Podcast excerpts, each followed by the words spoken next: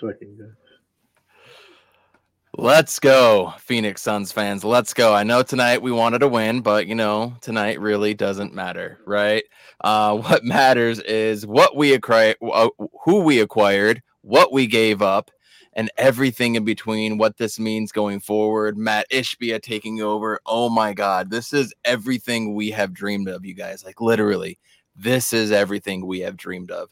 It it it sets us up for the future. It lets Devin Booker be a prominent star in Arizona until he retires at the age of 39 if he wants to. Um, our championship window is open as long as Matt Ishbia's pocketbook remains full, right? So many things to get across. I want to get to the Twins. Um, I want to get to how KD is going to fit into the off- offense. I really want to get into Darius Bazley. I've got some, I've actually got quite a few things I really want to show you guys about Darius Bazley and how I think he could be better than Cam Johnson.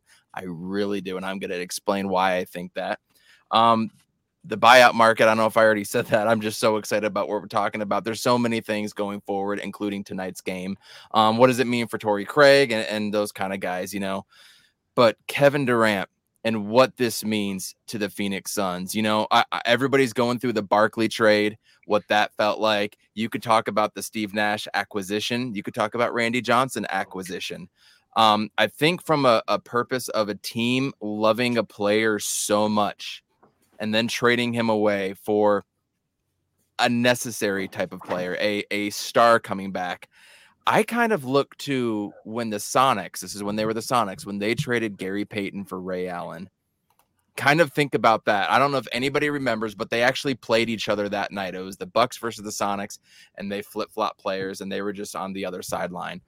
Dude, Seattle had a meltdown. Everybody loved Gary Payton. You can't get rid of GP. You can't get rid of the glove, but they did it for Ray Allen a rising star at that time, a rising star. I mean, he was killing it with the Bucks with him and Glenn Robinson, and that was like the closest thing I could think of of giving away a player that is adored by a city and receiving an absolute superstar in return.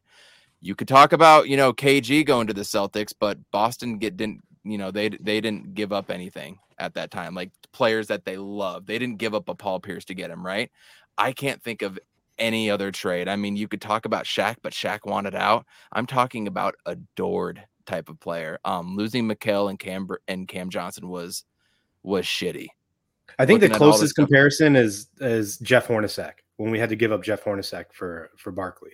Yep, I brought that. I brought that up in my article. I, I wasn't around yeah. then. Um, I mean, I was, yeah. but I wasn't a fan and didn't understand the significance of it. You know what I mean? Yeah. But from everything that I've heard and read, it's very similar. I mean, emotionally, talk about losing Thunder Dan Majerle. Yeah. Same thing. That was yeah. huge. Uh, Salty, it has been a while since you've been on. Welcome back. Do you remember when Dan Majerle got traded? Yeah, I remember all of this stuff because I don't know, it's so long ago, but the Barkley situation was crazy, man. Like truly, if you die dice, you know, we talked about this when you called me or whatever, but truly, like if you look at it like trade wise, Arizona just hasn't been a destination. You know, I mean, we've always been that town that for whatever reason it's just not been a destination. That's like for like all the sports you know for the most part. The cardinals are the cardinals. We don't have to get into the Bidwills or whatever but they've never been a destination for really for anything. The suns were free agent destination with the colangelos and stuff like that but still to like these kind of trades don't happen. Let's just put it that way because KD is arguably one of the best. I don't know where where do you want to slot him? Uh, top whatever, top, top ten all time, top fifteen, Hall, Hall of Famer, all that, right? Yeah, and and to to be able to get him where because this isn't a situation with like Emmitt Smith where he's coming to Cardinals and yeah. he's just washed, right? This right. is KD still is in his prime. You could talk Listen, about he's dura- averaging durability this, and stuff. Yeah, what's up? This season, he's averaging 37 and 7 this season right now. Yeah, that's what he's. Yeah, I mean, he's almost thirty-five years very, old. His efficiency from two point uh, is yeah. comparable to bigs at the rack. You know, like how close they are yeah. with his true field goal percentage. This man is is one of the best players ever. So this shit not only doesn't happen in Phoenix sports because let's be honest, in in the pro sports, it's all about the big markets, right? Oh, a name becomes available. Even in the NBA, it's like, oh, I guess he's going to the Lakers or you know, it's like AD goes to the Lakers or even any rumor. It's like the the Suns were never involved in any of that. Like they got Steve Nash uh, via free agency. Uh, we talked about some of the other pickups; those were free agent signings. But when it comes to this kind of a, a magnitude of a trade, they the the players didn't want to come here number one or because we had Sarver as an owner. There's so much that goes into it the, it, it, there's never been anything like this. If you have a player of this magnitude, generally you will not let them go unless they become disgruntled. Shaq has to be comparable, right? I mean, he was traded at like sooner in his prime, so he went through and arguably could have won more with Kobe. But you look at game changers uh, for a franchise, and I can think of Shaq as one of them. T Mac. Um, traded to the Rockets. Yeah, but he didn't win a ship. You know what I'm saying? Like no. he didn't he doesn't bring that pedigree because literally KD has two rings. This man is just, you know, MVP MVP caliber. That those type of players don't get available unless they get disgruntled. And then, like I said, the Suns were never the option. You know, people we got turned down by Lamarcus Aldridge and and all these other clowns. You know, like that Man. that was that was the option for the Suns. You know, we're always get used. So, it's just like the Cardinals. We get used to like leverage yes. other deals. Sean Payton and Peyton Manning, right? Yeah. Yeah. That that that's exactly what generally happens in Phoenix. Um, almost signing Lamarcus Aldridge, right? You know, that that that type of trash always happens. But what got it done was the reports that Matt Ishbia kind of pushed it. Jay, I I, I want to get your thoughts on this. We don't Burns and Gambo said it best. We don't want an owner that's going to step in and make all these decisions and whatnot, but we do want an owner that's going to be able to give a slight push, right? What did Ishbia do? Did he come and stand in and was like, "Hey, we're making this trade no matter what," or is it now because he has control? You know, this was open. I don't think we're ever going to know, but what do you think, Jay? I think this is kind of a, a key thing here to think about with Matt Ishbia moving forward. So uh, Brian Windhorst today uh, uh, came on this morning, and he was just uh, baffled by the whole process uh, from uh, this this last summer to now. How this whole ownership situation got expedited, so Matt Ishbia can take over the team. This usually happens after February, is what Windy was saying and uh, he came in and he put like basically did a, a B&E on, on, the Suns arena and he started taking charge. And uh, by the article um like it seemed uh, it seemed uh, well even Flex today if you listen to the, the Coast to Coast pod sure did. uh, uh, Flex was saying that they've been in conversation since Friday of last week and uh, it's been trickling. And I guess uh, the Nets were actually really, uh, uh, really compensating KD the best that uh, that they can because you know uh, shit hit the fan pretty quickly. So they're they were going to do their best and try to give KD the best opportunity he can while also benefiting the Nets in some sort of way. Matt Ishbia definitely I, I love what he did by closing the deal because I feel like James Jones still wouldn't have pulled the trigger if it came to giving up Mikal Bridges. But it's something that had to be done, and I'm glad Matt is the one willing to, you know, pull the trigger on that. Absolutely. Did you guys hear uh the uh, Gambo talked about like what we were offering in the summer? Did you guys hear that? Yeah, I, I, I think I heard a part of it, but what did he say? So it was either picks and no players or players and no picks. And he was like, it was an and or proposition. So James Jones, like you're saying, he seems to be really stuck on his his ways, right? And Ishbia hit that I think he said, "Hey, let's do this." I, I think it was in there, and he's like, "Let's go for this." Because I don't know, like James Jones had the opportunity to make this trade in the summer. I think they would have done it if if the Suns came out and offered this deal to the Nets originally, it would have got done. I don't, I because they they in general because people were saying, "Oh man, that's too much." Mikal, because there's always Da, but they didn't want Da, right? That was the hangup. And then, uh, you know, James Jones didn't want to deal Bridges. You know, hey, Cam Johnson, let's throw him in there. Let's throw, you know, whoever else, but we want to keep Bridges. But they, he Bridges, the way he came out, like the last whatever amount of games, and creating himself, scoring, upping his average you have to think that the Nets saw that and they're like, wow, this guy's a three and D dude, extra, you know. Uh, yeah, real quick. Uh, uh, yeah, just real quick. Uh, Flex actually touched on that. The blessing in disguise was book pulling is growing uh, on Christmas Day. Um, going back to July, the Nets didn't value Mikal Bridges and Cam Johnson the same way as we do. And with Mikal making that extra leap, it was just more uh, as as uh, certified and more mm-hmm. established. Mm-hmm. Uh, that last game that they played in Brooklyn, that uh, Mikal Bridges is a guy that you you know you take. You know they they probably wanted Devin. They probably wanted uh, Chris Paul uh, like in those conversations in the summer, and I think that's just when conversations uh, just went you know cold uh, during. I mean, I I still think he was hamstrung a little bit when it comes to finances and pushing a deal through. You For know sure. what I mean? Yeah, with I, with I, the whole ownership change and stuff. Absolutely, absolutely, and obviously Mikal hitting his stride and whatnot. That that definitely helps. But the point of it is, no matter what, holy shit, we have Kevin Durant. So fans are not happy. A lot of them are, and and I don't blame them. Everybody, it was a it was a double edged sword today, man. Um, on on one Can side, I, your your championship. Yeah, go ahead. Can I ran on this a little bit? no no matter all right dude you have to take risks to win championships man and i get it i love those players it hurts to get that news but anybody would be stupid to not take a chance to get a top 10 legitimate player in history and say nah we're good we're going to keep these no dude you do kind not of an underpay too it's kind of an yeah. underpay. Yeah. But but but but here's the thing that I wanted to touch on. Um obviously we all probably collectively feel like and everybody in the chat whoever we're going to play we're probably going to be sticking pretty close to them whether it's the nuggets the mavericks it doesn't matter.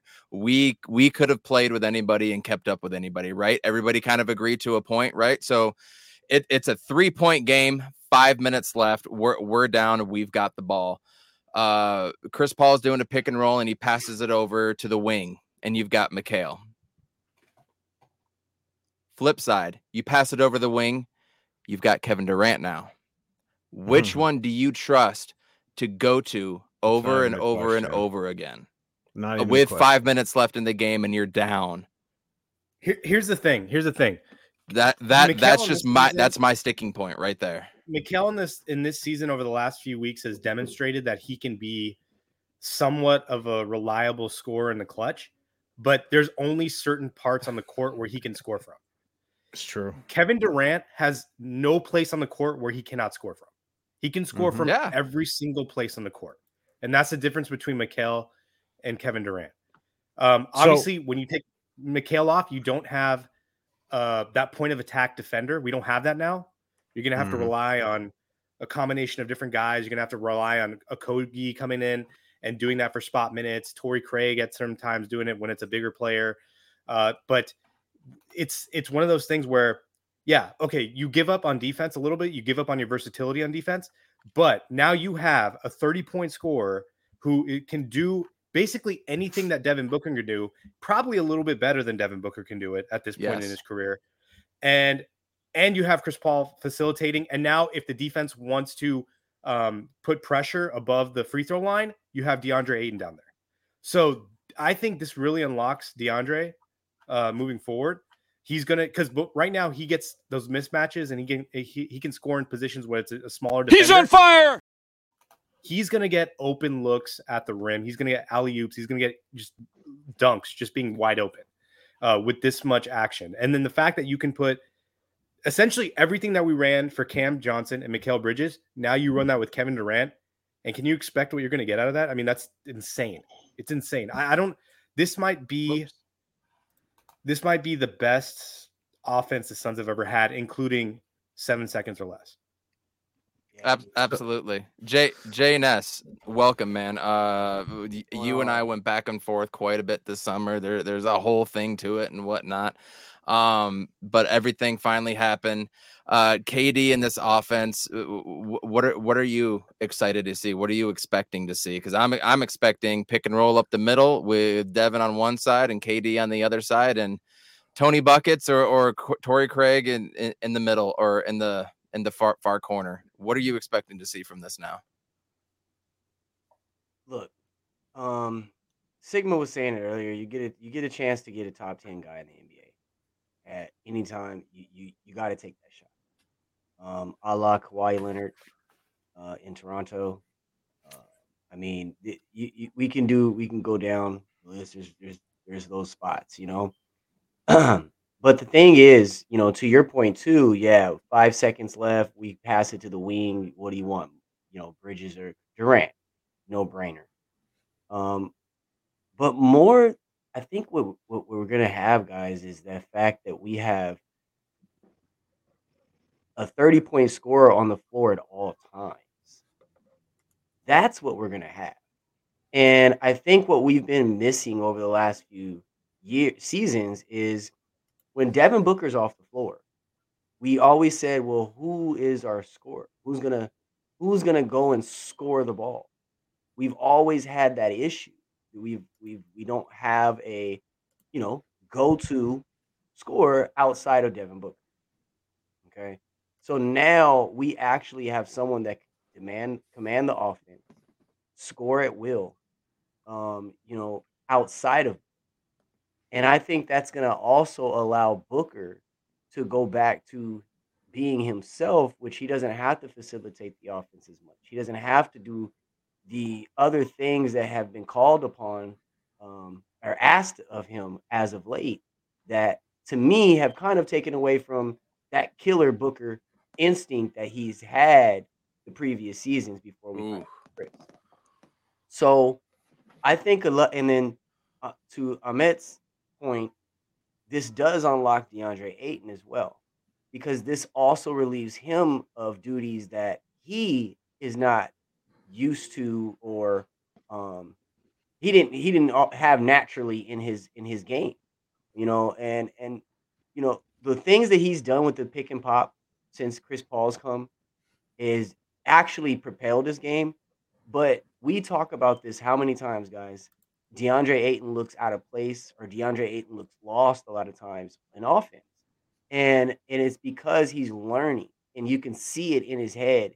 You can see it when you're looking at him that he's still figuring out things on the offensive of this yep. system. So now unlocking it, having a guy come in, you know, we get another footer on the floor, which was an issue that we had playing Milwaukee size. So we insert a guy that's an, another seven footer, you know, that can guard a Giannis or go out there and put pressure on, uh, you know, and pack that hole when Giannis is trying to come in. And then, you know, we relieve DeAndre Ayton of some of those duties because now we can pick and pop with Durant. Now we have a two man game. We can run Booker and Durant, Chris Paul and Durant. And Ayton can kind of gravitate more towards the hole, more towards the rim, stay kind of m- more towards where his collegiate career was played. I I don't think that I don't think Monty's going to do that because we play such a team defense type of system. I think we're still going to see switches on the outside with Ayton just because that's what's going to be handed to us at that time, or it's going to be well, a transition or something. I just I, I, I, I, don't foresee that. Can I give you guys a stat defense, real quick? Yes, I'm saying on offense. I, no, yeah, I, I, I, don't think it will change for offense, honestly. L- because let me give you guys a stat right now. Kevin Durant has more blocks than anybody on the Suns. Yeah, yeah, he does. So yeah.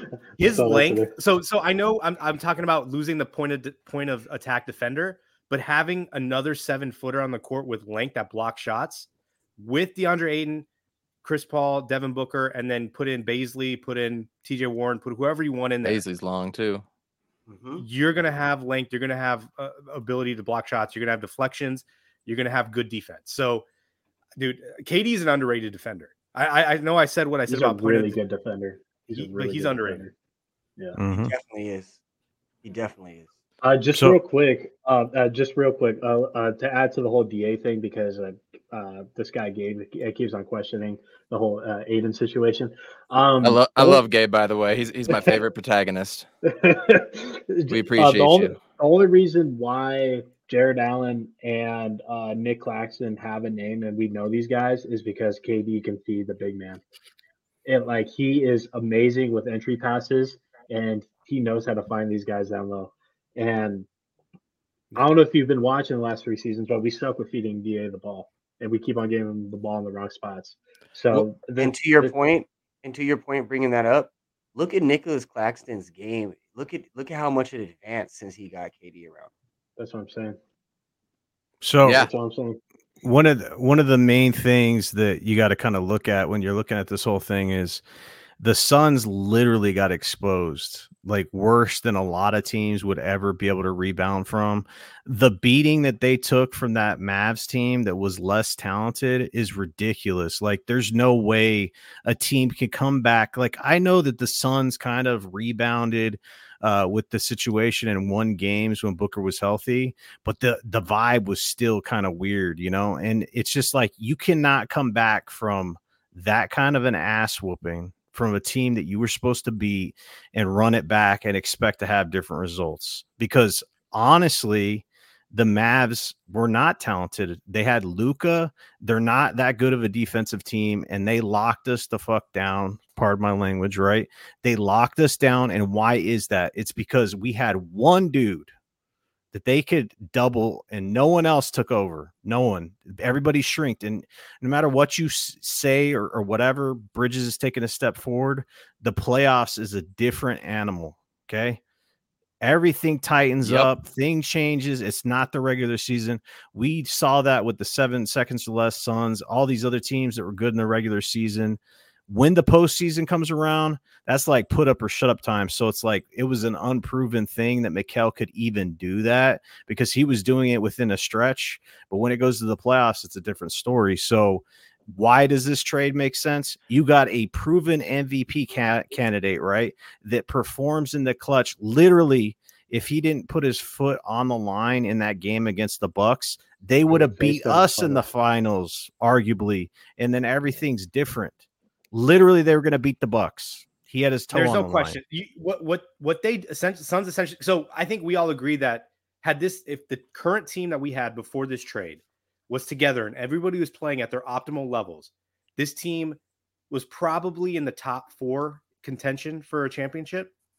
But a lot of things had to go right. The margin of error was small. We had to have a lot of guys right. play at their top right. level. You take that away now. You take that away and you say, okay, we have Kevin Durant. What do you got? Mm-hmm. Mm-hmm. We got. I mean, I mean, that's what we saw is. the we saw the deadline today. Like the Clippers were fucking scrambling, dude. yeah, everybody was. Yeah, everybody yep. was in like, the West. And, but I also think Kyrie for this because I think without Kyrie calling for the demanding the trade at the time that he did, I don't think Durant gets moved right. Nah, he wouldn't. For sure. For sure. Yeah. Nope. We would have ended up with with uh, what's his name, John Collins, down in Atlanta, or, or, some, or, something. Yeah, do you and, and, something like that? Do you realize how much? Because I was responsible for it too. Like hate I put on James Jones for not making a deal, like especially with Crowder or all the picks. Because literally, people were like Eric Gordon, Eric Gordon last year, right? Kyle Guess Kuzma, what? Kyle Kuzma. Guess what? If he if he pulled any of those on the trigger on those moves, KD isn't here because we don't have our picks, right? You're trading players, which go into the salary. Literally, if he didn't do what he did, all these like playing chess instead of checkers, literally would not have been capable of making this deal, dude. And that's that's huge because James Jones I call him the real King James because he is a champion. He was on championship teams. And no matter what we say about his drafting skills, because those are sus, but he says he doesn't want to draft anyway, clearly with giving her all of her picks up. But he had a vision, obviously, because he wasn't making these deals. And it's like the things that line up, the things that have to happen, like Ayton, uh, like not moving your picks for other smaller players. Like imagine if we went with that bullshit offer for Crowder from the Bucks, like those right. garbage players. They really offering. wanted Jay, dude. I didn't realize how much they wanted Jay. And then we wouldn't have had that expiring contract. We wouldn't have had it. And yeah. and the things that Kevin Durant are going to bring, other than like you know getting double teams, you can't double team book now. You know all those things. I just think having that personality of a guy that just wants to play ball is going to mesh so well with with Chris and Devin, which he already knows them. You know what I mean? he knows these guys. He's played with with Booker. Um, when Booker was like on the select team, you know, when they would go, the USA team would go into training. I mean, you saw Booker playing against him a whole lot. You you saw them playing in the Olympics just recently. You saw yeah. Kevin Durant picking Booker on, on the team, like uh, number one overall um, for the reserves. You know what I mean? The well, things that he's going to podcast with Bill Simmons like several years ago when he was with OKC and Durant wanted to draft Booker, but the Suns took him yep. a pick before OKC could take him. Mm. Yeah, this he has been the then. writing. This is this has been the writing on the wall. But when it comes to to pure basketball terms, what KD is going to be able to teach Book daily, just like CP3 taught Book, I think is going to be uh, completely outstanding. Just having that level type of player and like, yo, the second he walks into the gym, it's go time for everybody. Like all all of a sudden your sense of awareness just goes up. Everything is heightened. Everything is at a championship level now. Everybody knows it's championship or bust, right? So that's where I think DA is going to get better. I think he's just going to be more aware. and if he's just more aware of what's going on, I think he is a way better player than he is now. Not to mention, we already talked about defensively how many times is he going to get to the line now? Does this change the fact that the Phoenix Suns might actually get the benefit of the fucking call?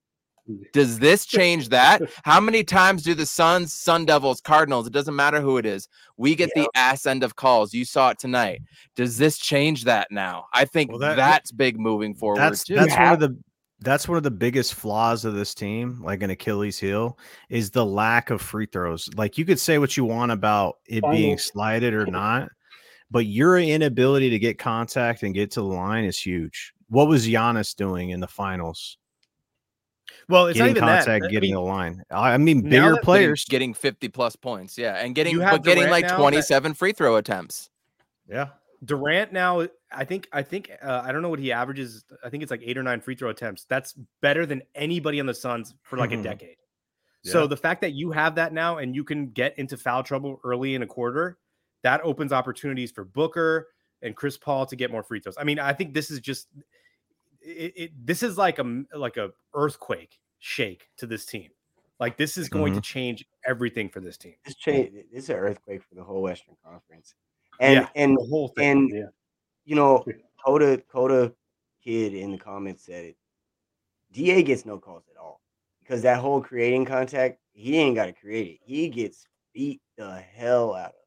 And to your point, you know, um, coach, we don't get no calls, and that's something we've been dealing with throughout the last few seasons. As good as we've been, the moments that we've all seen, and we just don't get those calls. now, the thing that I would like to see is if we do start to get them, how it's called on Booker. Because yes, me the trickle down effect, right? Yeah. And yeah, then yeah. all of a sudden you're you're randomly gonna get the Chris Paul swipe through. It's right. gonna be panic defense. I mean, yes. you can't you can't double you can't double this team, and like we're gonna go into the whole um uh, buyout uh, situation. Who we're gonna fill in uh, in a like if it's not going to be T.J. Warren or uh, Torrey Craig in the starting five, I mean, like we're going to be swinging the ball like crazy, and like who are you going to double? You can't double this team. I, I'm ultimately here's what I'm looking forward to, and then and then I do kind of want to move on to to some of the other trade aspects that went through and, and whatnot. I mean, we could spend all day talking about KD. We could. Here's what I'm looking forward to is It absolutely we do. Um, yeah. Eight seven minutes left in the game. We're up by two or three, right, or down by two or three, whatever. Um, KD starts going off and he gets three, four, five hits in a row, right? Um, and then that fifth or sixth time down the court, all of a sudden somebody's going to start slacking who's he going to slack off of? And then that guy is going to be able to get hot. You slack off of Torrey Craig, you know damn well he's cutting backdoor, right? So you can't slack off of him. Then you pass it over to Booker, Booker two or three times in a row. And then you're going to forget about Chris Paul because they've gone eight, nine, ten possessions where Chris Paul hasn't done a damn thing. And then he gets free for a midi. That's the thing that I'm really looking forward to is when one of these dudes gets hot. How are they going to react? Because I, I'm just I am so damn excited to see what what what happens here. Um, made some other mo- other moves. Obviously, Darius Bazley. I, I think T.J. Warren coming back is. I, I think it's just funny as hell. I mean, you can put all the cash consideration jokes aside now, right? I mean, he showed what he could. He showed what he could do with Indiana. Unfortunately, got hurt. 17 points against us the other night. I want him to come off the bench though because we need a scoring punch off the bench. I don't want him starting. I want Torrey Craig, a role filler, a guy to muck it up. I think uh, Voida just called it a guy that can come in and fuck shit up. I want that type of player with the these four type of dudes. I mean, look at Kendrick Perkins when he played with KG and them. He just got in there and he was just pushing dudes half the time, and that was exactly what they needed. So I want Torrey Craig there, and I want TJ Warren to be the dude that comes in for Book, Craig, Kevin Durant, whoever it is, if they get into foul trouble early. And all of a sudden, he's going to come in. I guarantee you, TJ Warren is going to win a quarter in every single series that we play in in the playoffs. He's going to come in and he's going to shoot for 16, 17 points in a third quarter and a second quarter. And that's going to be the separation separation difference. And I know he will he's do healthy. it for every single game. We're not even talking about health this podcast, Amit. I everybody understands. but he has that. The gla- we're the not glass man. We're not talking about the health. We're, we're not putting that karma on us. We're not counting money like money guy here. We're not doing that shit anymore. I mean, I think TJ Warren's going to be able to be that dude. And then you look at the other guys. Wrap.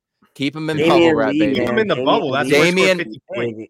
Damion Lee is going to be huge. He has to be able to hit that pull up three, that spot up three. He has to be able to do three for five too right? Landry Shamet, I don't give a damn. Uh, Cam Payne, and I'm pretending like we're not adding anybody else. I'm pretending like Cam Payne's coming back.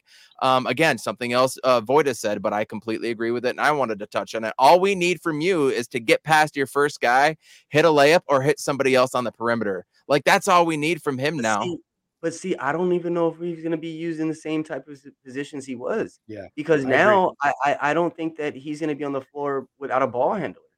No, yeah. I completely agree. But when he does get the ball and he has the opportunity, he will still do that, right? Who are we talking about? Cam Payne when he does come back. Oh my God, Cam Payne!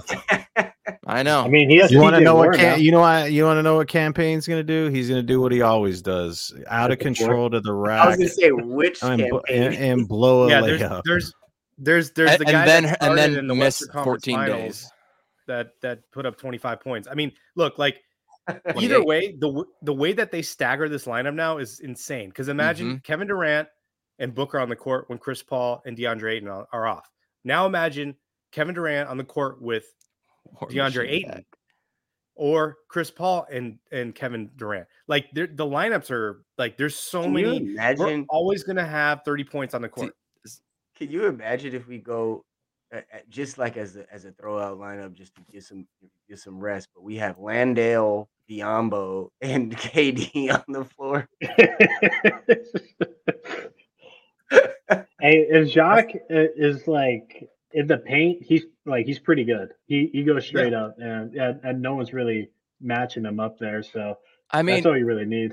And, and the thing is, with all these guys, with all the injuries and everything coming into the season, and with Mikal Bridges pointing out in his interview um, at the Nesse that he was looking at Cam and they both kind of knew that they were going to, one of them was going to get moved or both of them were going to get moved. I mean, that's why everything was so weird at media day and everything going forward. Like they knew like something was going to go down and they, the way they acted and played throughout the season was so admirable knowing that they were going to get moved, which is why I think Mikal started this thing. He's like, ah, fuck it. Ah, I'm getting moved anyways. And he's doing all that shit right now. Right. Um, But what this does is puts these players, the Damion Lee, the Josh Okogie who balled out tonight, those guys, instead of relying on them so damn much to play make and do all this stuff, they can now get into their roles and learn how to play that role perfectly. Right. That's what this really does too. Um, I wanna I wanna go off on uh Darius Bazley here. I'm gonna share my screen and I want to show you uh just some highlights here. Um I, I'm a big fan of this guy. You watch Darius Bazley, 22 years old, and Cam Johnson was 22 when we drafted him, right? He's mm-hmm. already played in the league for three years. This is a third, third or fourth year. I think it's his fourth season, but he's already played for quite a few years. First off, six foot nine, seven foot wingspan, already bigger than Cam, right? He shoots lefty. He can pull up. He's shooting a 40% clip and he's only going to get better. But his ball handling and athleticism is already better than Cam Johnson. It's there. Defensively, Cam Johnson was very by the book and not missing rotations, right? He didn't have the athleticism to catch up or block shots. Now, Bazley can D one through five, right? Again, only 22 years old. Watch this. Gets to the rim, doesn't look good, but goes right back up and boom, boom, boom. That's something that we never saw from either of the twins, just that. So, I mean, you see the stature there, you see the athleticism. That's something that we were lacking, you know. We were lacking pure athleticism. Mikal and Cam Johnson were not pure athletic. And I'm talking about jump out of the gym type of guys. You know what I mean? This brings that element back. It brings the element of guarding one through five. It also brings the youth. But what we've seen from uh, uh, the Phoenix Suns as far as growing and developing players with Cam and Mikal, I can 100% see this guy making the same exact type of progression year in and year out. I am so excited for this. This is way underrated, highly underrated. You bring him, Biyombo or Jock, whoever our backup five is, even if he could be a backup five and then you bring TJ Warren off the bench with Damion Lee, with Shamet, if you want to throw him in too, or, or with Okogie, like there is a lot of length and, and and guys going out there being able to play their roles and cause chaos. I yeah. absolutely love this trade. This was very underrated. Um, and Darth, you're still if you're still in the chat, yep, I see you there.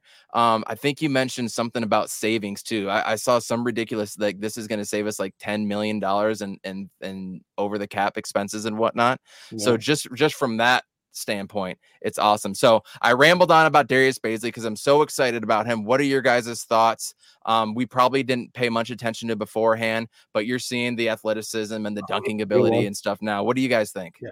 No, so I'll, let me let me start off. So I I remember Please. him in the bubble, and I remember him in the regular season before we went to the bubble. I remember the Suns lost to OKC. He put up like 25 points. The guy was just pull up th- like that, right there, pull up three like that. He was doing that to the Suns. Yeah. I watched this guy and I go, he's got a lot of potential. Like I remember seeing that in 20, 2020, right? In like in uh, February or something.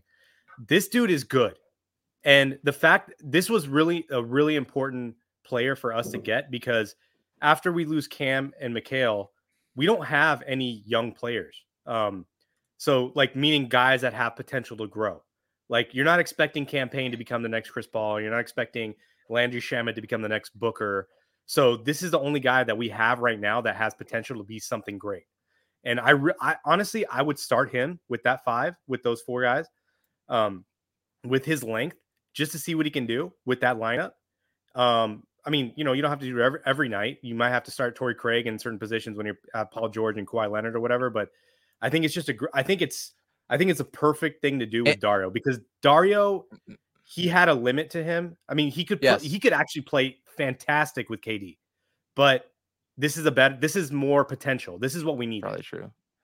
And real quick, and he's played with Chris Paul before back in OKC, yes. by the way. Yes. Yeah. Um, who else wants to jump? Jay Ness, you want to jump in with, with Darius Bazley? Yeah, Bazley's really good. Um, Bazley was supposed to be. Um, they had projected him to kind of start this year, but he just got lost in that shuffle out there. Um, yeah. They, you know, you got the Williams. Uh, was it Jalen? Or no, not Jalen Williams. Uh, yeah, Jalen Williams, and then the other William too, the Jalen Williams. And then you got they brought in Holmgren. Um, They, they got Poku that'll come back eventually. Right. And then Waters, uh, he stepped up. He's progressing well. So it was just a lot over there. And kind of like we had the guard log jam over here a few years back. We just had a lot of people at the same position that were needed playing time and we couldn't give it all to them. And so I think that was one of the biggest reasons why we ended up getting him. But to your point, coach, this was a very, very, very undercover steal of a move because, like you said, we get rid of Cam, but we we replace him with another young guy that still project his trajectory is still in the same direction of Cam. Um, and I think that he has a little bit more tools in his bag than Cam did as well with athleticism, being able to, like you said, handle defenders. And that was always my thing about Cam too, because he was such a he's not the biggest dude, so he's mo- he's not big for four. He's kind of slightly undersized to me, but he really couldn't stick with a lot of threes because of his speed and you know things like that. So he can't. Um, Bazley can't. So this is a really big pickup, and he can run the floor better than Cam as well. Yeah, he'll probably be able to catch some lobs. He is a re- restricted free agent. Maybe they didn't want to have to deal with that as well too, which now now now we don't have to deal with that with Cam Johnson and that that could you imagine Suns Twitter with that shit? No, I want to I want to talk on that briefly because I do have a connection with like Bridges when I see him, you know, in the post about him leaving and shit. But with Cam Johnson, I wasn't really sold on him uh, like a lot of people was. I think he's brittle. Uh, I think the a lot of the injury concerns that he has.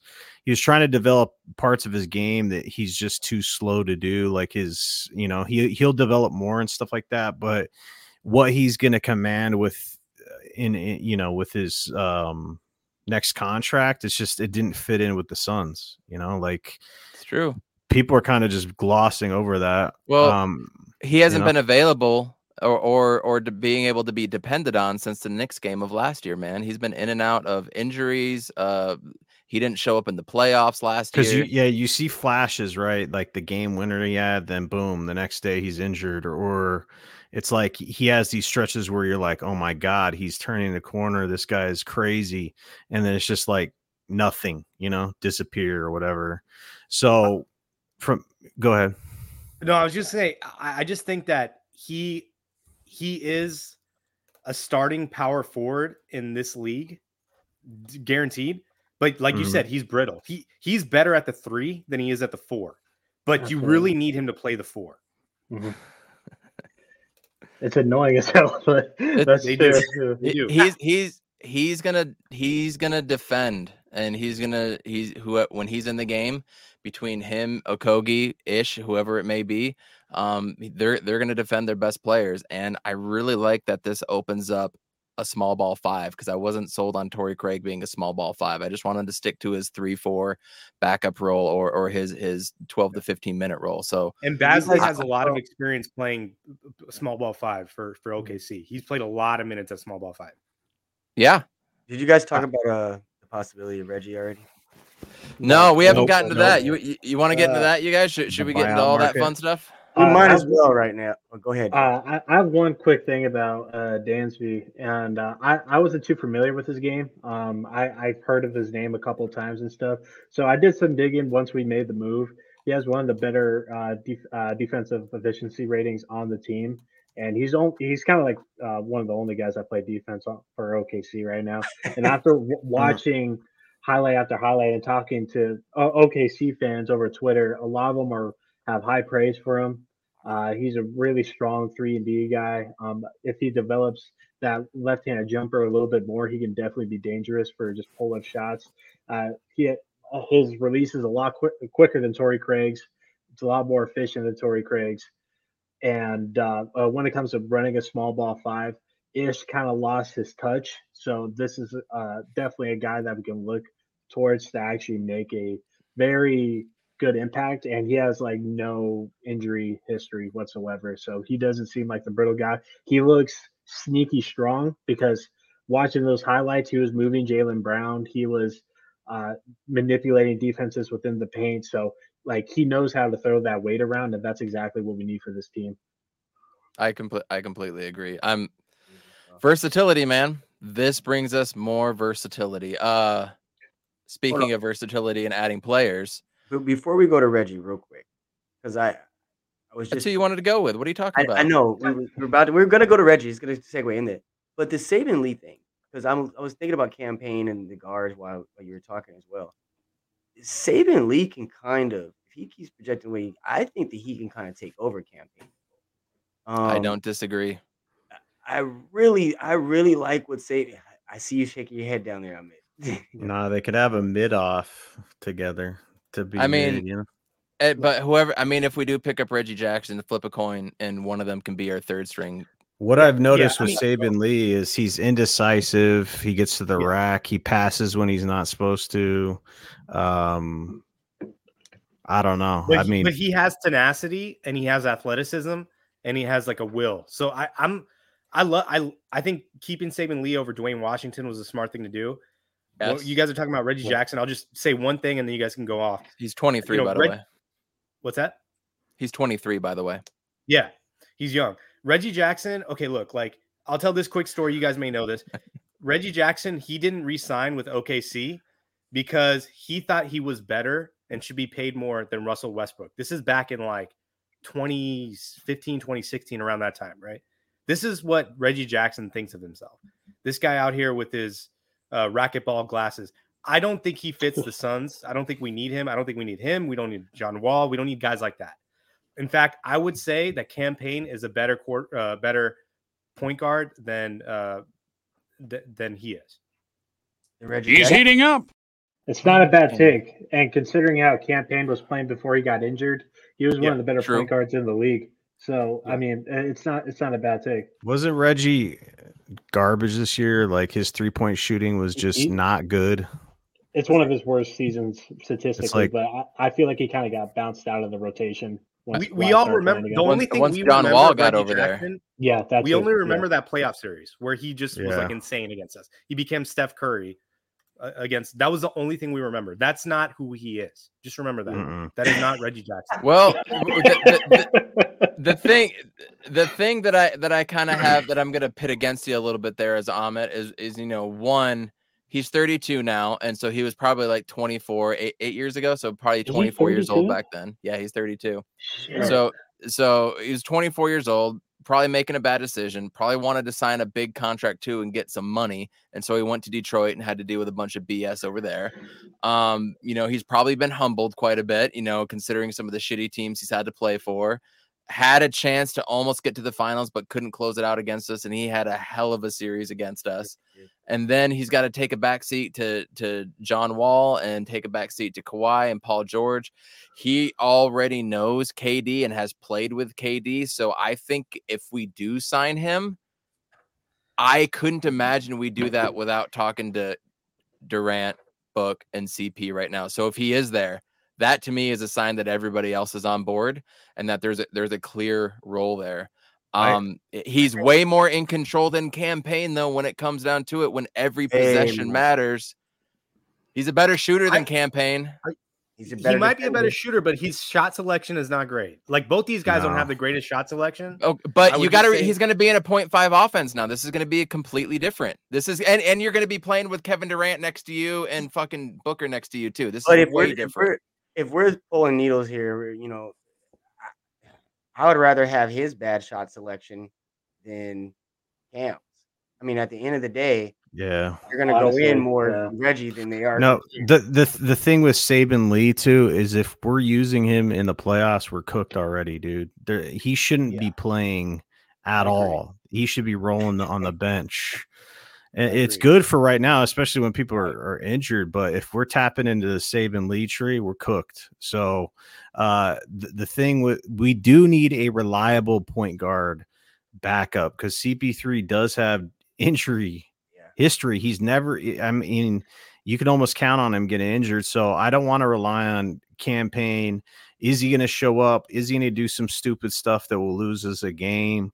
Uh, there's got you know I I got a lot of hate on it, but Westbrook, No, why no, why? no. no. I- Here's I the don't beautiful I would thing to about hear why. here. uh, Let me just say one thing. Here's the beautiful thing about having Kevin Durant and and Devin Booker. You don't need a point guard. You don't need a point guard. no, but we're talking about the second unit because I'm one of our about issues. The second unit too. You can put one so of those what, guys. Who's who's who's filling it up from the second unit? Devin yeah, Booker, Cricket. Durant. No, crickets. I mean, TJ Warren. Yeah, TJ Warren. If he another brittle dude, you know. But I think to your to your point though, Sig, and and kind of what Amit's trying to get at, I think that by getting Durant, we relieve the pressure of the bench. I think by getting Durant, we, our second unit includes a star. Yeah. At all times.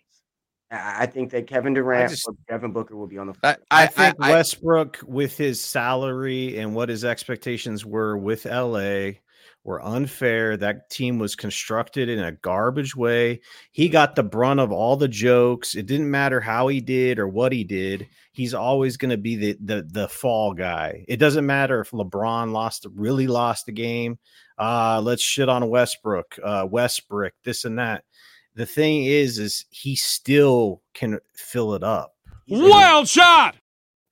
yeah, he can throw it off the top of the backboard too. But the thing is, is like, would you rather have Cam Payne or Westbrook? Come on, man. I mean, they play the same. No, Westbrook's on, better, bro. dude. Oh yeah, yeah, yeah. Uh, Westbrook is better. Not even a question. Stats in every box on the box. He's, He's a triple double machine, every man. box on the box and you're gonna get him for no money off the buyout, right? Man, that's and look, look, unit, man. Look, who KD left his ass years ago. KD left his ass. I just don't get why the why this, this CP this, was traded for for him. Hate for Westbrook, like no, I don't know. This man. is this this dude is arguably one of the most talented players to walk into a basketball gym, bro. And he has made more boneheaded plays in the last two seasons than anybody could even count. But we're talking shoot. We're talking shooting. No, man, we're talking shooting elbow jumpers, and it's clanking off the top of the backboard. Yeah, but why? Why was he in that position? Because their team sucked. And because he's the ball know. handler, and he's got the open shot. Well, he's, he's, not gonna. He's not gonna be that. that he's not gonna be that on the Suns, though. He won't. Yeah. I guarantee he's been the same everywhere he's been for every he's not season. Gonna be, he's going to play 20 minutes a night. So he was that bad in Washington. He was that bad in OKC. He was that bad in Houston as well. He was great he was, in DC. Listen, he was, he, he was really good in way. DC. He plays one way. He's a hooper. And, and and and that one way, it when you come to a team with LeBron, you can't play that way with LeBron. And it didn't work with KD. And it didn't work with Harden. They, they had some moments there, but they, they couldn't make it work. Dude, I always loved um, Russell Westbrook for what his what he played for. He played at UCLA. I watched him when he was in college. The dude is one of the most electrifying uh, players when he's on the court. When at his prime, he is one of the fastest players I've ever seen play basketball. Okay, but he only plays one way, and he can't play another way, and that's the problem with him. I don't, I don't, I disagree with that, bro. Because it's true. is the definition of a hoop. Like he goes out there and he does exactly what's needed for for the play. Well, no matter what. And he makes on. so many boneheaded plays when it's, it's under a minute left. Evan, Evan, look, check this out. What was that last thing you said? Under a minute left. You I know you you you're gonna get it to book. You're gonna get it to, to Durant, and that sounds nice and everything until that can't happen. How many scenarios is he gonna be in the game with under a minute left? Yeah, for See, he, with Russ, he, that, that's not the move. Bench in that in that in that scenario. Yeah. Say that again. I mean, well, it's it's just well, is can't it's another one of these scenarios. If Westbrook is in there in clutch time, you're cooked already, dude. So that's not even that's not a question. In the game. He's Here, not okay. gonna be in at there the, at clutch time. At the end of the day, I think everybody will agree whoever we do acquire via buyout, we're they're already going to get the seal of approval from Monty, from Book, from Kevin Durant. So whoever we do bring in if if KD wants Russell Westbrook back, I am fucking for it. Like let, let me just start there. I don't want the guy on my team, but if KD wants him, sure. Here's the red carpet. This is the best steak place. You know, here's here's an extra hundred dollar, whatever whatever you need, Russ. Like I will bring in anybody that KD wants. But I'm I am completely with Amit and against you guys on this one. I I just I don't see that working in our system, and I could be completely wrong there, but I agree with Amit on this. JJ, you please. Um, to get off the Westbrook thing because I'm on board if everybody else is. You know, I think if right. he's running with the bench unit and he could do his thing with TJ Warren and Cam Payne and just uh, facilitate around that and him playing 20 minutes a night and not closing with him, I think he can flourish. And he did that uh, when he was playing in DC, when Harden was out, uh, uh, when he was with the Rockets. He was able to do his thing, and he put up a lot of wins when Harden was out. So he he has that in the tank. And when you're, I love LeBron. Like I'll, I'll die on any hill with LeBron, but putting Russ with LeBron was one of the dumbest fucking mistakes LeBron could have ever. It wasn't even just for. putting it Russ with LeBron. It was Russ, LeBron, and AD, and then what else? What were you guys? No shooting. Yeah. No shooting. Ru- and Ru- Russ didn't work with Harden, right? But Russ started to work with Beal at the end of the Wizards season. Uh, yeah, what two, three good. seasons ago? That I remember they won like they 14 really straight good, to end, end the season. So it, it worked with that type of player, which is more like how would how would you play if every L was associated to you, no matter what you did? So how, I think how, how, would you do? What would you do? No, so you're making a great point. Fair point. I, so what I think what you're saying actually is more of a LeBron thing than a Westbrook thing, because I think the whole LeBron narrative changed to anybody he plays with is not good enough for him to be able to play with. It, it, started with that Cleveland team where basically they had Jae Crowder, they had that whole squad. They traded out for that whole Utah team, right? Uh, and then, yeah, um, yeah. right, like it's it's kind of been this thing where if you play with LeBron, and uh, and this is one of the things where I I don't think he's a goat is that it's all about his narrative. So you're a trade piece to him when you play with him. Like he said in a press conference on Saturday, he was like, "Yeah, I'm really disappointed that we didn't get Kyrie." You know, the only way you get mm-hmm. Kyrie is if you trade Westbrook. There's no other way that team could make that deal unless you trade Anthony Davis. So it's very clearly he's talking about Westbrook when he says, "I'm disappointed that we didn't get Kyrie." But that's I mean, pretty fucked up to say to somebody but, on your team. But that's that, but that's what that's to our point is Westbrook psychologically has been, excuse my French, fuck this season. Yeah, yeah, and he's and, wanting out. I mean, no, but not even just wanting out, bro. Talking about his family, talking about yeah. personal things, like the the psychological warfare this man has has been dealing with this season is is just to me just crazy. So yeah, you're gonna have some bricks off the side of the freaking backboard when there's uh, thirty thousand fans yelling West West Brick, and his wife and his son are over there. There's so many other things going on in that man's mind. That, uh, okay, me, that that is totally fair. Russ can cook bench players. He can cook bench yeah, players. He can. Yeah, he's still at that point. So that's where I'm at, honestly. That's fair. Um, let, us get into let's. You're kind of turning me a little bit, but I'll go back to my point. Whoever KD wants to sign, I'm I'm rolling the red carpet out. Um, I want I want to go quickly through these dudes. Um, I have a preference, but I want to hear everybody here. Um, obviously, we will probably add more than one. I think we're all hoping we add more than one on the buyout market, considering that you got you hear like Kevin Love and and stuff out there. But here are three guys I've kind of targeted: um, Terrence Ross, Justin Holiday, that's my one. Will Will Will Barton. Terrence so quickly, Ross. out of those three, if you had to choose one, uh, give me a quick uh, a quick why. JJ, you were quick to say so. Uh, so why Terrence Ross?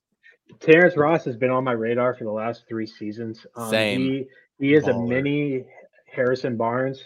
Dude can like light it up from just about anywhere. He can mid you to death, and his three point shot is uncanny. It's very un- underrated in the league. Um, if you add him in the starting five, he will cook and he will fit in the system seamlessly. He is definitely my number one. That's Terrence Ross. JNS. Uh, just to just to piggyback because he he he he put it out there um, very well. But that last part, uh, Terrence Ross, you sign him, he's he's added to the starting lineup right away. Period. And, and that's I think that's a good Justin Holiday, it's a no-brainer for me. He is he's got that holiday defense. Those brothers know how to play defense. It's true. We need a point of yeah. we need a point of uh, point of attack defender. We need a wing player. It makes sense to get him. Uh, and he's six foot six, by the way. Uh, he's salty. a little light. He's only 180 pounds, but he's still mm-hmm. He can't play the four, but he can give you good two, three, one. I mean, Will Barton is 6'5", 180, and and uh, Holiday is six. What happened to Barton? He was he was cooking with the Nuggets, and then what happened? age. I think I think it's the Wizards, man. He, he's on the yeah. Wizards now, and he's yeah. just I don't I don't think he's getting run if I'm not mistaken. I like I mean, Everything is a career low for him. With Ross, he he was cooking. He's been cooking. So what about this year? Like um, so this year, I mean, he so he's been injured a little bit. He's played 42 games so far, but averaging eight points. Last year, he averaged 15 and then 15, 14, 15 the years prior. So definitely less there. Uh, three point percentage is at 38%, which is actually the highest he's shot since uh, uh 2018, 2019. Um, but it looks like overall he's just he's just not taking as many field goal attempts. He's taken almost two, I mean, two less. They got Banchero, they got Paolo Banchero. This dude is yeah. 31, 32 years old. Like they're they're just kind of ready to move off. And then they have we, that little streak of Bol Bol going off. Yeah, I just yeah, don't want Shamet to play. So whoever, yeah, that's why you get Terrence Ross, dude. you get Holiday, um, and I want to play. I want to see I want to see everybody in the chat what they say too. I don't think there's a wrong answer here. I think each and every one of these guys would be able to come in, serve their purpose, and serve a role for it. 12 to 16 minutes, whatever it is. I want Terrence Ross though. I mean, you you've seen him mm, just become an absolute flamethrower. He can get up and he can cook. I kind of actually I kind of think of I don't want to say Tim Hardaway Jr. because he doesn't have he doesn't go around and he, he's not shooting fadeaway 35 footers and draining them. You know what I mean? Mm-hmm. But he he can light it up real quick. I would like Terrence what Ross because I want I don't want Shamet to play, and that's what it comes down to. And I don't want Damion Lee to play that either. I kind of like Damion Lee as a like backup three. Lee, I, I, like Damion Lee kind of as as a backup kind of three more more type area. I I just I love I love Terrence Ross. I've been wanting him for two or three years too. And speaking of Damion Lee, I kind of hope that he just reins in and just becomes that dog defender because I know he can defend the basket. He will. And he will once we settle just, down. He just sells out, and that's the only thing he focuses on. And he hits that three and D because his three point shot is. I love it. What yeah. Uh what are, what are the things that we got to touch upon too is on our finals run, a lot of people were like, man, we want to get this player in the buyout market or this player. And we got nobody because nobody, it's like that's the, that's what where you'll see the difference with having KD on our team is when these players actually decide to go to Phoenix as opposed to another contender. And that's really the difference because I remember it clear as day when they're snacking, you know, snagging all those dudes off the buyout, the buyout market. Everybody's going to Brooklyn when they already had that super team. I was like, this shit is not fair, dude. Like it's like a stack on effect, you know? Like right. it uh, was just, just a reminder. So we had two open roster spots and we have uh two uh two uh two two-way contracts. So like it's either we get one and we assign either uh, Saben or Ish at the end of the season, or we get two uh, on the buyout, then waive Ish and no, no, I, I, I, don't think that's right. I think um I think Ish is the guy that they have to sign to the whole season. I think Saben Lee's already signed for the rest of the season. Yeah, I'll be honest to you, Ish is a is a good so. regular season player, but if I don't want to see him on that playoff yeah. rosters, dude. Sorry. Unless it's scrub time in the last six. Hey, minutes. John, uh, is that right? Uh, can you check that for me? Because I'm pretty sure. No, yeah, I mean, um, either way, like we'll have one roster spot available, and you got to say that for a buyout player. So, I mean, you know, I, I think we, I know what you guys are saying about Ish. I think what we need is valuable regular season minutes from him. As soon as we get everybody like into the regular rotation minutes that we need, get his his time up. But yes, if we see him in the playoffs, it's either foul trouble or something has gone horribly wrong. Okay. Yeah. Uh, okay. Yeah. I, I, I might have misspoken then, um, because I was worried about that because Saben just basically took uh, Duane Washington's contract, so uh, that's why. B dog. hey, I, am like Terrence Ross would be such a plus for this team. I like he's not getting a lot of uh, traction just because he's been sort of injured this year, uh, but like he like if Harrison Barnes was like up here, like we wouldn't be having this conversation. But um, he is the closest thing to Harrison Barnes for this team, and I he would just fit perfectly. But Justin Holiday would be a nice pickup. I, I really didn't give too much See, thought to that. But to your point on Justin Holiday, if we pick up Justin Holiday, we can keep him for a couple of years, and then now we're moving away from Cam. Honestly, to me, Right. Uh, okay. E- e- either either player, you know, I gotta admit, I think you guys have kind of sold me on uh, Russell Westbrook a little bit, bro. I'm telling you, at the end That's of the day, at the end of the day, the second unit needs its own engine. Yes, yes. The second unit needs its own engine. Brings more what, athleticism. And why not put a freaking a convertible or a freaking uh, a damn Viper engine down there and let that dude perform? Like that's what Russell Westbrook is. You you, you hot rod. I keep in mind we're probably going to be pulling Chris Paul at the what six, seven, eight mark, even potentially. Are you okay with Russ getting extended minutes in the first quarter between six and eight minutes? I, I you don't that's have to. You can put a guy like Damion Lee in. You can but like it's not. But he's not like. But you get you have Reggie, but you have Reggie Jackson in there, for example, and you have you still have Book and KD there, and they're cooking and whatnot, right? You're gonna slack off Russ because you ain't gonna pass to him for an open three point shot. You can't do that with yeah. Reggie Jackson. You know, honestly, like I I I can't see a, a place where where there's a where Russell Westbrook fits on this team because he would want 15 minutes and clutch time minutes on this team, right? That's what he played with the Lakers. That's what he's expecting. He's going to be in China. I feel like he's going to be in China. I'm to learn Chinese, buddy. It, I love it. It's true. No, man, I, I, I, disagree, guys. I think that first of all, Russ has gotten a bad rap um, because it's LA stuff. I okay, and, okay. Eh, this this it com- Jay, it completely depends on what role you want him to fill. Because well, on one hand, we're talking about you're always going to have Book and KD, and they can bring the they can bring the ball up and do their thing, right? On the other hand, you you need another ball handler, and you need a guy like Russ Westbrook to go in there and, and be that viper, be the tank going down the middle. But also, when he does have that open three, which our system allows, do you really do? Do you want a Reggie Jackson type that's going to spot up, make the right decisions, eh, but defer, or do you want the ball hogging point guard to go in there and take over to a point and do some things, but ultimately get two or three or four shots from the perimeter, and he's going to completely brick those motherfuckers. As an Arizona sports fan, I want the one with the biggest heart.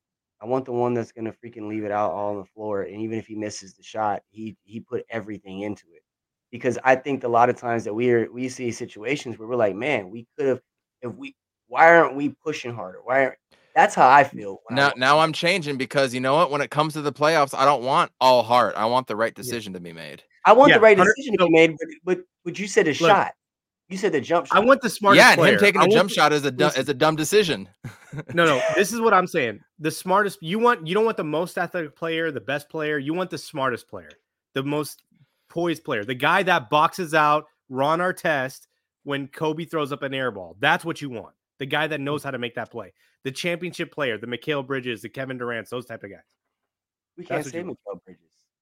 Well, I can't now, but hey. he was a, he was a player making those plays. If, hey, if, if you want all heart, let's rebound, he can steal. He, uh, he can put up points. Hey. Like if if Russ has to change a mindset, and he's willing to like change his fucking habits and fit with the system, like I'm just saying, I'm just throwing it out there. I'm hey. like, if if he can dumb down to that, I think we're cooking with grease. I'm just like he's on fire podcast. I'm spitting, you know, I'm keeping it there, you know. So, coach, I'm gonna go with you on that last one though, because up until two weeks ago, I hated Patrick Beverly, but when he pulled that camera out and showed the ref, the funniest fucking thing I've ever seen. That was awesome. So, and we need awesome, we need a we need a defender at the point of attack. So I would not be upset. Stop right there. Stop right there. Let's no. uh no. Dart's got a great point. Can we just go back to talk about KD? Fucking John. Um, you know, moving forward, even after this, people are all worried about, you know, our depth, which is funny. We don't have that issue right now, to be honest. I think we have enough to get eight to nine guys to play in the playoffs because your rotation goes down anyways. Um, but moving forward after this, you know, once we see what Kevin Durant does for Devin Booker, what he does for DeAndre Ayton. I now fully think Ayton's going to be able to come through on the other end looking a lot better than what he did coming into this year. I I, I hope so at least, and I'll, I'll eat that crow, you know.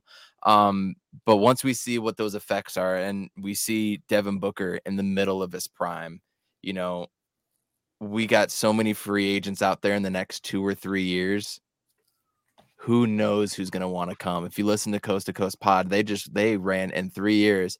Who are the free agents? It's Luka, SGA, Tatum, Embiid, Giannis. Who is not going to want to come play for Booker at that point? You know? Um the future is just incredible for this franchise. And it's funny because I stopped podcasting for about 6 months because I was tired of what the Sun Devils were doing and their bullshit and Ray Anderson and all that BS. I was tired of what the Cardinals were doing and handing the keys back to Keim and Cliff Kingsbury. Thank God that's over with. And all the shit going down with Sarver. I I lost my interest and I lost my passion. This has completely reignited me from through my soul and down to my feet, man. Um, I feel as good now as I felt going into the playoffs last year with JaVale McGee and company and, and everybody on that team. This has completely reignited me, and I hope this reignites everybody watching. I hope it reignites Phoenix as well too, because y'all, we we deserve a championship. There were people on Facebook and, and on my Facebook feed, people from Michigan and Georgia that you know they're they're Bulldogs and Falcons fans and, and Michigan fans and Pistons fans always always kind of dogging me a little bit, but a lot of them came out today and they were like, you know, I always kind of like the Suns, you know, they were always the underdog, but now they got KD and F that. And I'm like, hmm. what do you t- we're still the underdog. We still haven't won shit. Isn't this our, our time to shine? Isn't now the prime moment for us to rise up after everybody talked shit on the Suns all season coming into this year? It was it was a moratorium or or whatever they put it uh, coming into the media day losing those eight or 10 in a row by like 40 plus points and everybody was dogging for us. Isn't this the perfect time for us to come back and win? And aren't we still the underdog? Um, Salty, I want to start with you. Do you still feel like we're an underdog or one, is one million percent dude. right? What the fuck is everybody else thinking? I don't get that. Nah, man. I mean, it's the there's KD so much, baggage, right? No, there's so much that goes into trying to actually win a championship. Like it's crazy. Injuries, L- LSLA, right? Right, Darth? LSLA. Just everything. So it's like we haven't you can't count your chickens before they hatch, especially now since eggs are so expensive, you know. So it's just you gotta you gotta go with the flow, man. And it's more of like through this process because you talked about like passion and energy and stuff for the team, and it did dude, that loss to the Mavericks killed me, dude. Like literally, like shot in the heart, man. Cause that it's like we were loaded, ready to go. Man, we're gonna revenge the finals loss and then just get shit on by Luka, who we could have drafted. It was like the worst case scenario. And it's just like everybody was saying how bad it was gonna be and blah blah blah and it's just this is the kind of thing that you it that ignites a lot of people because Phoenix is the Suns, it's the Suns town, and all this other stuff. And this is a kind of move that teams in the past wouldn't make because like people are talking about the unprotected picks and the amount of picks. I don't give a fuck. I don't, I don't care because you guys remember you guys remember Dragan Bender, you remember Marquese yep. Chriss. Yep. Picks don't mean shit a lot of the time, and a lot of times you, it doesn't. We tanked for how many years, and you know screwed those picks up, didn't do shit with them. It's like you don't know anything, but you know KD is the truth, and I, yeah, could he get injured? Yeah, could Booker get injured again? Could CP3 get injured? Yeah, sure, but at least you're going for it, dude. You know that's all I can say, man. Uh, you you went from dude let's be honest because that team as constructed i they they're not i mean the bucks before this trade the bucks are better mm-hmm. celtics are better uh before memphis fell off they're better uh nuggets are better like there's so many teams that were better than the suns it's like if they didn't make this move it's just now it's it's dude the playoffs are gonna be nutty dude Nutty. Could you imagine the Western Conference? You could have a first round matchup of Luka and and Kyrie versus KD and this, you know, KD a book. That could be your first round matchup. You could have the Golden State Warriors as a play-in team, and then you could play them in the first round. This shit is going to be like you think the NCAA double, t- you know, the NCAA tournament's wild. This shit's going to be, I don't even know, man. I the ratings are going to be insane. The one thing that, go ahead, go ahead. The, the one thing that I was to say though, the one thing that I'm happy about with this though, is this is the first time where after a major blockbuster trade, I wasn't hanging my head like, damn, they just pushed us that much. Yeah, JNS. Yeah. Like, you know what I'm saying? Like every yeah. time when they when when when the Lakers got AD, I was like, fuck. Now we gotta figure something out. You know what I mean? Like every time. The, the day before, you guys, the day before, I was someone stabbed me in my heart when Kyrie fucking that trade popped up on my screen. I almost had a heart attack. I said, "Really? You go put?" And I don't really think Kyrie and Luka are gonna be championship material together. I think they're they're gonna they're gonna hurt. They're gonna fuck some shit up. Can we talk about them a little bit because yeah. we really haven't talked about that acquisition. I'm not totally moved by it. Uh, look, star power. I'm wise, intrigued. Yeah, star power wise, out of this world. And right. no, please. Yeah. And please by, the, by the way, by the way, the, the Magic beat the Nuggets tonight. If you want to talk about parity, I didn't All right, so so explain to me how the Lakers construction was garbage for specific reasons because it it it had huge weaknesses and flaws in the construction of it. And please tell me how two ball dominant stars are going to make that shit work. I, I really would like to know how you would draw that up. This is this is uh, they have to outscore. They have to outscore oh. the other team. And their yeah. defense they sucks literally ass. Have to each put up 30 plus points with double digit assists That's for not that enough. to win. and enough. they have to and they have to have enough guys that can make threes on their team. Which they do uh, to win. They they do not have enough defense. They, they traded away. Eddie Smith is a huge loss, and Dinwiddie now. Christian Christian Wood, uh, Reggie Bullock, Tim Hardaway Jr. That's not enough three point shooting. That's more than we got. But no, so you mean to tell me that uh, after ball dominant, ball hogging, Luka, right? Because I don't know. The, by the way, I, I don't know what the percentages of how often he has the ball in his hand, but it's a lot. So you you mean to tell me he's gonna go from that to being like, all right, Kyrie, you're it's just like eh, I don't know. I'm curious. The thing about it is Eddie, hold on one second, JNS. A, Eddie Johnson said every great player realizes that they need help at some point is Luka going to realize he actually needs the help? And I think that's what it comes down to. and we don't know realizing that. it. It's about getting the right type. Yeah, I don't think Luka is going to adjust. I think it's going to be Kyrie adjusting Hell more. No. So Kyrie's going to be a spot Kyrie's going to be off. Well, Ky- Kyrie's going to be a spot up shooter. What's his What's his shot percentage off off, off the rip? Luka's the only one in that in that scenario. Luka's the only one that can adjust his game and still be I, I yeah, but Kyrie, Kyrie already played with KD and James Harden. They they they took turns. That they only played 16 games and LeBron together. and Tatum. Yeah, and, but those 16 games that those three guys played together, the three most ISO heavy guys in the NBA, they were like 14 and two. I'm not saying that this is gonna work. I'm just what, saying in the playoffs or just regular season. Just regular was, season. Yeah. I think that was a comment. They only I, no, but they could fill it up in the regular seasons I, I just the think, whole time they were together, playoffs and I think, regular season. I think they're gonna win a lot in the regular season, but in the playoffs, it's not gonna it's not gonna work. Their defense no, is not good enough. Right personnel. It's just I don't know. Uh, it'd be I it'd be intriguing to have a matchup of the Suns versus the Mavs, and it might happen I, first round. I'll say one thing about the Mavericks. Go like going against them uh, last season, like uh, like in the playoffs and stuff they were a really bad three point shooting team. They lived and died by the three. I was okay with that. Their defense was one of the uh, the worst at that time within the playoffs. I was okay with that.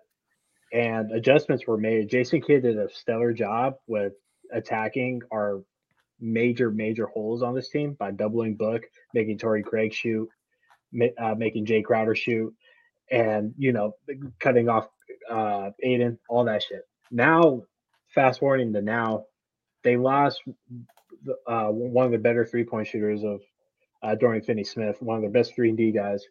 They lost the, one of their best ball uh, ball handling guys, of Spencer Dinwiddie, that put up a lot of points for them off the bench. Now they don't have that yep. uh, that uh, that bench points anymore. They they lose another twelve to fifty points from Dorian Finney-Smith on the regular. I just don't know who's going to be that third guy stepping up. Christian Wood, I'm sorry, is not that guy. He's I, averaging I, 18 a game. I I can't stand Christian him, Wood. He is not that yeah. dude. I'm, I'm, telling you, he's not that guy. He's the definition of fool's gold, f- fake stats. Yep, uh, I agree. Stat, he, like you Nurkic, see his stats. Like he's like Nurkic against like Eastern Conference teams, but like when, once he's dealing with like people in the West, like he shrinks. It's his like, defense is horrible. It's atrocious. It's worse than cats on, on the mm. perimeter. And when when you get in the paint, it's bad. That's pretty bad because cat. I think I think that right this Mavs team is probably gonna be one of the worst defensive teams you've ever seen, dude. Period. I think they're gonna win. The they're definitely gonna outscore a lot of teams, but the series, I don't know. But I think I, I really don't. But I think that that's gonna be to your to your guys' kind of to Jay's point. I that's going to be their their memo. That's going to be their that's going to be their thing. You know, how many points? We're just going to try to outscore them. Period. And you know, beat them back after the score, beat them to the other side, and that's I think where Kyrie's going to come in, is pushing the ball off of scores, pushing the ball off of rebounds and things like that more. Um, I think that's where you're going to see him dominate as much, and Luka's still going to be Luka, man. And I think that that's where they're going to end up fighting. Like they're gonna end up arguing. Yeah. Amit, I know you got to take off. Uh, any any last words? Uh, any any last thoughts for right now? On, on yeah, yeah. Durant? You know, I you know it's a bittersweet day, right? Like I think everybody feels a loss of Mikal. It feels like you're losing like a loved one or something. I mean, it's just it's tough.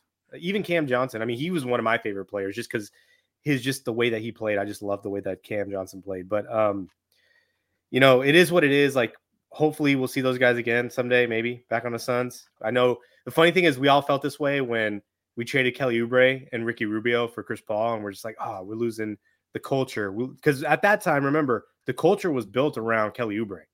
Yeah. Now, at the same time, we probably think the heart of this team was uh was uh with Mikal, but really the engine of this team is Book. That's really the core of this thing. And so that's what we're really focused on. It's it's Book and Ayton at this point. They made that decision. These are the guys that we're going to continue to tinker and build around those two guys. So, um, you know, I, I think just realize that like that is the core of this team at this point. Because the two guys that we're relying on, one's 37 and one's about to turn 35. Granted, they're both playing really high level basketball, but it's going to be the way that the Warriors just built around Steph and Clay and Draymond it's just going to be tinkering with minimum contracts moving forward. Agreed. Uh, Amit, we will see you later. Uh, we'll connect again, hopefully very soon here. Uh, it should be fun. Thanks for joining, man. All Been right. a while. All right, peace out, guys. Yeah, later. See you, Amit. Uh, JNS, I know you got to run too, so it's probably a good time to start wrapping everything up. Uh, I got to work tomorrow. It's almost eleven o'clock. I didn't get any sleep. I, I was up until three thirty, just scrolling through Twitter and everything because it was just a whole lot of fun last night. Um, so let's just go around real quick. Let's get let's give our final thoughts and get out of here for the night. Uh, because we got a we got a game tomorrow with the Pacers. I'm curious to see if we'll be able to clear Darius Bazley in time. I, I doubt it, but Booker's going to be back tomorrow too. We're going to have a little bit more of a healthy squads. Uh, hopefully, we need to pull out a win against Indiana because now it's starting to be that time where we need to start piling up wins. But give me your give me your final thoughts, JNS. My final thoughts, man. Um, the last three years of Arizona sports, um, we've had a lot of ups and downs. We had the DeAndre, CP3 coming in, but this right here, um, with Mat Ishbia taking over. Um, and two days in, landing Kevin Durant. Two, 12 that, hours in, bro. 12 hours. Was it 12 official? It was 12 hours. 11:30 p.m. or a.m. was the press conference and uh 11:05 p.m. he got it. So it was one day. It was one day. So for us to land probably the biggest trade outside of Charles Barkley. Um, that's what I'm gonna call that. You know, it's amazing. And if this doesn't give us hope for what the next few seasons have in store for us, I don't know what would. So, as a Arizona sports fan, man, I, am in uh, one cloud so nine right now. Um, to what Salty said earlier, we got a top ten player in Kevin Durant, um, and another top ten player in Devin Booker, and a whole lot of nice toppings. Um, so hopefully the buyout market's uh you know nice to us, especially with Kevin Durant here. You know that star power, it's magnetic. It's magnetic once it once it starts, you know, and hopefully we're gonna start seeing that sooner rather than later sooner rather than later. We're gonna catch up soon too. Uh, we're gonna do be, be doing many pods between now and June when the NBA finals start, I'm sure. But good to see you, JNS. We'll talk soon, my friend. See you guys later. See you, Jay. Uh, Salty. Final thoughts, KD. Man, I'm just happy, dude. I, I'm not gonna try to get too caught up in its championship or bust. I'm just gonna enjoy it, you know, because a lot of times it's just you you don't enjoy the journey as they say so i'm just gonna enjoy the time we have because like i don't know it's gonna be special man i you know i've watched KD obviously but to have him as a Sun and watch him night in and night out i'm just gonna enjoy that soak it up and then let the chips fall where they fall and just have fun thanks for having um, me on the finals end in the the middle of June, and we're in the middle of February right now. So March, April, May, June. We've got four months Four months. That's it, and then it, then it's it'll be this season will be done and gone, and the trade deadline passed, and and Mikal's gonna be gone. All that all that shit. Like you're you're completely right, man. Four months. Enjoy it. You know these games leading up to the All Star break don't really matter, but we still need to get wins. You know what I mean? And it's gonna be different. It was really fucking weird watching that game tonight, knowing that Mikal and Cam Johnson wasn't there. His first game missed since he's been in the league with the Suns. Man, it's like it was just weird. So this is a nice little healing period. I'm glad after tomorrow we got three days off and don't play again until Tuesday. That's going to be clutch. But he's right. Enjoy the ride. JJ, the co-host with the Mo host. I don't know. Talk to me. Um, today was a very emotional day for me. Um, I mean, I, it took me a long time last night to go to sleep. My mind was just racing about all the possibilities. But what really yes. hit me was uh, around four o'clock when the Phoenix Suns Instagram page finally put out a thank you post to Dario, Jae Crowder, Mikal Bridges, and Cam Johnson. And with all with all that after, I just it was highlight reel after compilation video of Mikal Bridges' best moments and Cam Johnson's as well. And uh, we've been watching these guys for four and a half years. Uh, I was so excited when the Suns uh, picked up Mikal. I thought it was a steal at the time.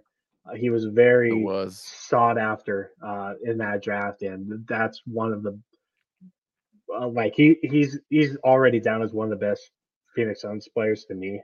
Like he's one of my favorites ever. If he's gonna go on this wall, I'm gonna get something to uh, remember him. I'm definitely gonna buy a Brooklyn Nets jersey for him and Cam, and I'm gonna have it in here.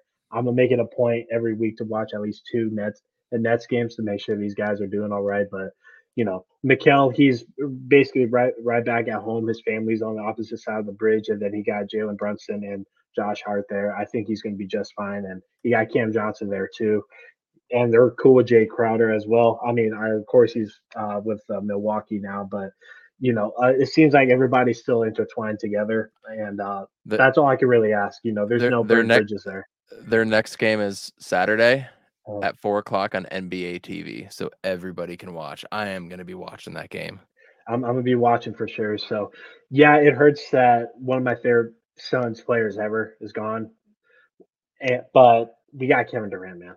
And I would beat myself uh 20 years from now if if I was thinking about like we really could have KD. Yeah, uh, the what if would have killed me. So the fact that we're taking a swing at this is I, I, like I can die with this, you know, like uh, that we actually took a swing uh, at this opportunity and to see everybody write us off at the beginning of the season after us uh, losing against Dallas. We went from being laughing stocks to a super team soon as KD is added. It, it, it's just sort of funny. It just it just shows how you know people switch up real quick. So I'm, I'm gonna enjoy it, like Salty said. I'm I'm gonna cherish every game. I'm gonna try to make it to that OKC game. Uh, hopefully that's uh, KD's debut. Um, soon as jerseys hit uh, hit the site, I'm gonna order a couple. Tax returns coming. I'm, I'm gonna be cashing out.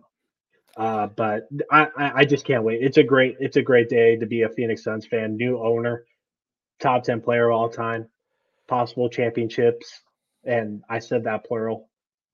There, there's Ooh. a lot of opportunity here. I, I, I, uh, I, and I'm glad we're doing this podcast, man. I'm so stoked. Absolutely, absolutely. I'm.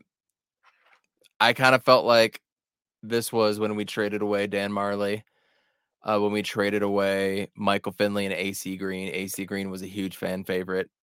Um, I also kind of felt this way a little bit when we traded, uh, believe it or not, Bo Outlaw. I loved Bo Outlaw. He was he was that hustle guy that everybody loved, like that kind of Lou Amundson. You know, when we traded away Shawn Marion, like that one sucked. That one sucked. Hard. But yeah. at the same time, everybody knew that we needed a change and what we were doing wasn't working. We needed to get bigger, stronger. So you use Marion, you get Shaq. In theory, sounded good, but in practice it was awful. Um, everybody go check out my article on azsportsunderground.com. Just put one out today. Um, kind of going through all of the emotions. So I'm ho- I'm hoping I can help some of y'all out. This has been awesome. We're gonna end it here tonight. Man, go Suns, you guys. Go Suns. The valley is gonna is gonna light up. Um, what a time to do it with the Super Bowl and everything being here, everybody can talk about Kevin Durant right now, and the eyes can be on us. The eyes are fully on us in the sports world when it comes to golf, football, basketball. Everybody wants to be a part of the valley right now. This is special. Enjoy it. Man, let's let's come home with a win tomorrow against Indy. How much would that help, right? Let's have Book just get 55 and be nasty. I know he's on minutes restriction, but he could go 15 for 15 like Chris Paul did last year in the playoffs, right? He, let's do something nasty tomorrow. Let's get a win. Um, let's kind of work through this. How do we play without Mikal and Cam? And we have about 35 games until uh, the end of the season. 25. 25. 25. So uh, there really isn't any room for error. We're going to have to hit the ground running and yep. rack up these wins and get some pretty good seeding because I would love to have home home court advantage. I know the last two seasons haven't shown that like that really matters. But I mean, you still you want home court though. Feel, you yeah, you still it. want home court. So like uh, we we definitely got to make a push, and the West got a little bit better today, and you know we just got to make sure that we stay a step ahead. So. We did. We are staying a step ahead, and in fact, you know, when you add the best player in the game, you're two steps ahead. This is cool. This is just really cool. This is really cool. Everybody go out and buy your Sun swag, rep them, but damn it, don't be like what we were doing last year and the year before doing the counting money guy. Let's not do that. Like, I hope we all got humbled a little bit last year with that Dallas Maverick shit, right? Let's tone it down. Don't count the your eggs before they hatch type of thing. And let's in, try to enjoy it this time. I, I know we're all hype and whatnot. Let's try to enjoy it. And uh, let's not be douches. I agree. To live by. I agree. Don't, don't, be douches. With that being said, I don't know when we're going to come back to you again because it's been so long. But now that everybody is reignited, I have a feeling you're going to be seeing a lot more of us. Uh, everybody, take it easy. We're going to sign out from here. Uh, man, go